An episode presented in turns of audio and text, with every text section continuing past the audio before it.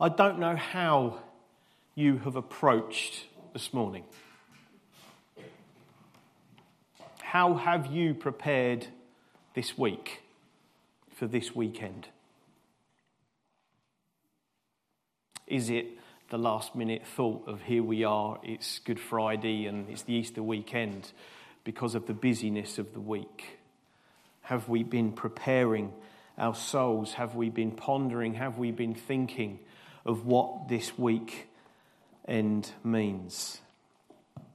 We come this morning to remember, for some to be mournful, sorrowful, for some to rejoice and give thanks. For all, it is to be thoughtful of the Christ crucified for us who at the beginning of Holy Week was hailed as a king, but just a few days later was nailed to a torturous tree. To all at that time, it seemed like he had failed, that the promised Messiah was nothing more than a blasphemer. Only now, through his word, do we know that this wasn't a defeat for him, but a victory a victory that had eternal consequences for all. So, how do you come here this morning?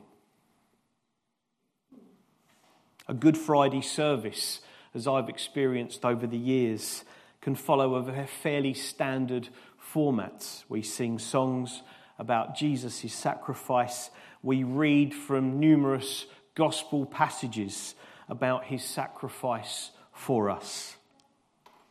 We remember, we are mournful, we are aware of our own failings, and we can't wait for Resurrection Sunday.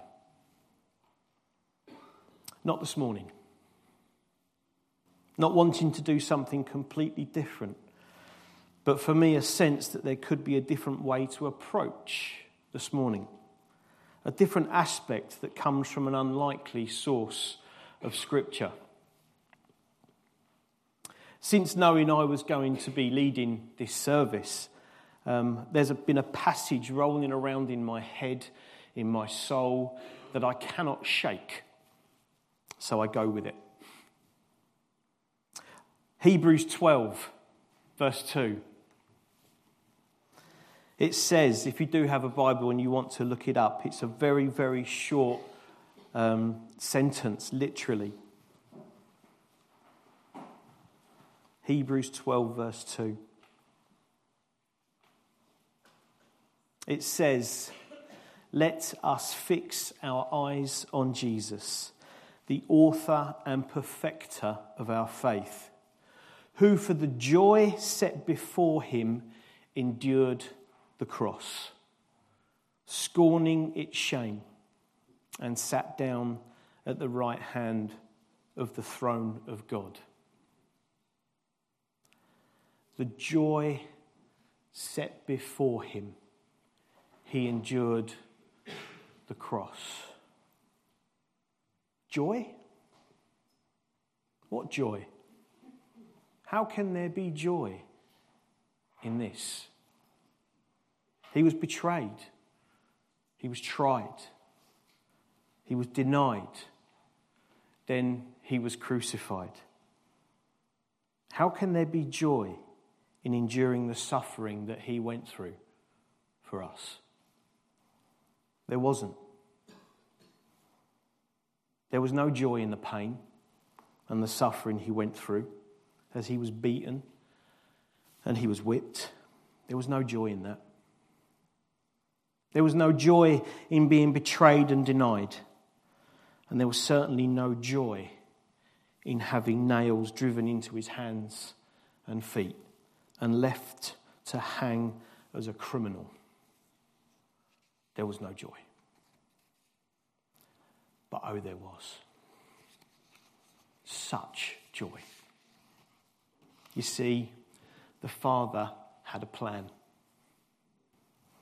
The plan was known all along. That an innocent son should die that we might go free. That is the joy. The joy that the devil had overplayed his hand. The joy that Jesus' death created in an exchange that nobody could ever comprehend. The joy that the keys to hell and death were ripped away and are in Christ's hands. The joy that death had been defeated. The joy that mankind has access to eternity and the Father once again. The joy that Jesus would be at the right hand of the Father. That's why he endured the cross. For you, for me, for all of mankind. He endured death on a cross so we don't have to. So, how do you approach this morning? I'm joyful. I'm thankful. I'm actually quite overwhelmed because I'm loved. I'm loved. The King of heaven dies for me so that by his grace I go free. Knowing I can do nothing to repay, but simply accept that the Father wants me for a son, a brother to Jesus. So, whatever we endure in life, know that we have a God who endured much more than us, and joy in the knowledge that Christ has set us free. John's Gospel,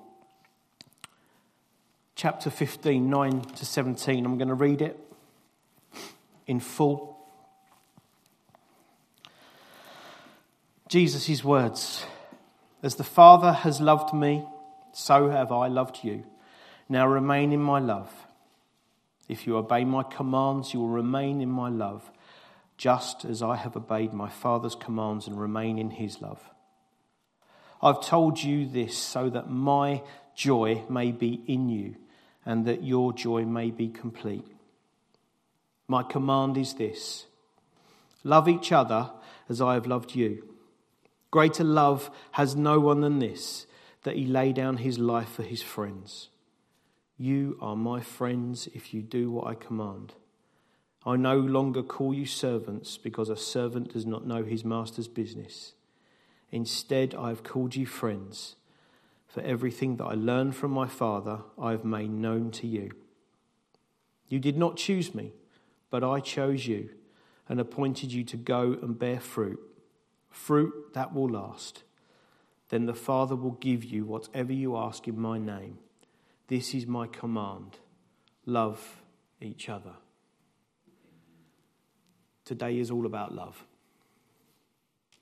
The love the Father has for us. The joy set before Jesus. He endured the cross. The joy of knowing that He was rescuing us. The joy that He joined His Father a little bit later on, sitting at His right hand, and He's still there. So today is Good Friday, a great day. Let me pray.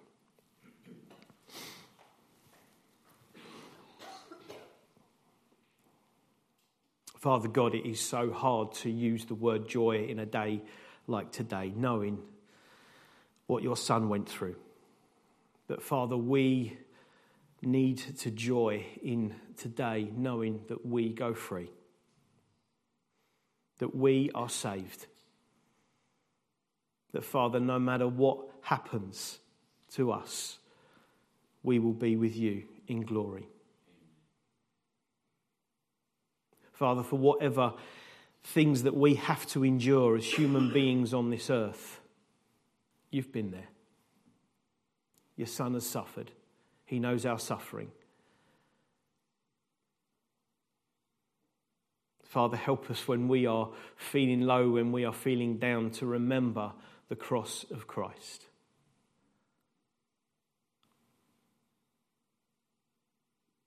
That by his wounds we are healed, whether on earth here or in glory. So, Father, we come here this morning and we say thank you. We say thank you. And we rejoice that we now are called sons and daughters of our Father in heaven. Help us to love each other. Help us even more to love the world around us for those that do not know you. In Jesus' name we pray. Amen.